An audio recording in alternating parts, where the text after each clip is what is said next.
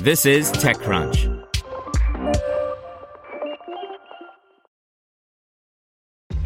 This episode is brought to you by ShipStation.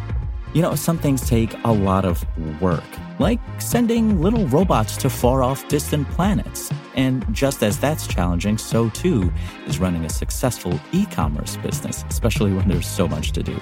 So I want to introduce you all to ShipStation. Now, I love using ShipStation because of its easy to use dashboard, which makes managing orders and printing labels a breeze and super smooth. Oh, and the customer service is just out of this world. It's exactly what you need to help grow your business. Sign up for your free 60-day trial at shipstation.com slash technews. That's shipstation.com slash technews. This is TechCrunch. Elon Musk says Twitter's new multicolored verification will launch next week by Ivan Mehta. After messing up the first launch of Twitter's Power to the People verification system, Elon Musk said that the social network will tentatively roll out a new multicolored verification system next week. The owner of Twitter said that under this scheme, companies will get a gold check mark, government officials will get a gray check mark, probably similar to the official check mark it's currently trying out with some prominent accounts, and the blue check mark will be dedicated to individuals even if they are not celebrities. That would mean mean that the blue check mark will be used with legacy verified accounts and folks who buy Twitter's new $8 per month paid plan.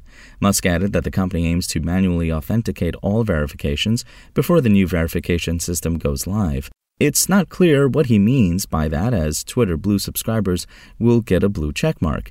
Not only that, but Twitter's reduced workforce will be under pressure to check every verification manually to avoid any impersonation or spam. Musk further explained that individuals can have a second tiny logo to note if they are part of a certain organization. That organization also has to verify that the individual represents them or works with them in some way. He added that decision to apply blue checkmark to all individual accounts was taken as notability of a person is a subjective matter. Earlier this month, Musk paused the revamped Twitter Blue program and said it would resume on November 29th. However, this week, the Tesla CEO put this plan on hold until there is a high level of stopping impersonation.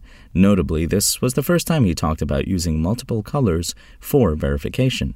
He didn't specify if this new verification scheme will occur at the same time as the rollout of the relaunch of Twitter Blue. It's likely that this verification relaunch is for existing verified accounts, companies, and government officials, and not paid subscribers at the moment. Twitter took another step to stop spam and fake accounts when Twitter Blue is finally relaunched. Last week, the company changed its terms so that newly created accounts have to wait 90 days from the date of account creation before they can buy a Twitter Blue subscription.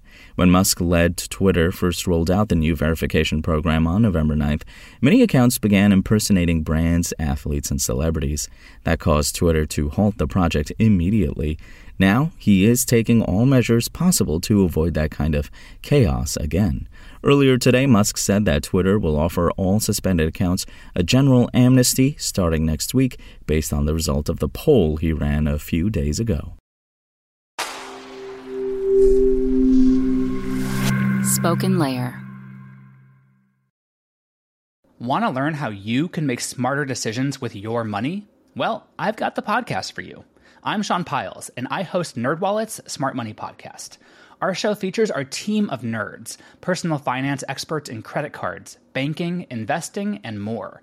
And they'll help you make the most of your money while cutting through the clutter and misinformation in today's world of personal finance.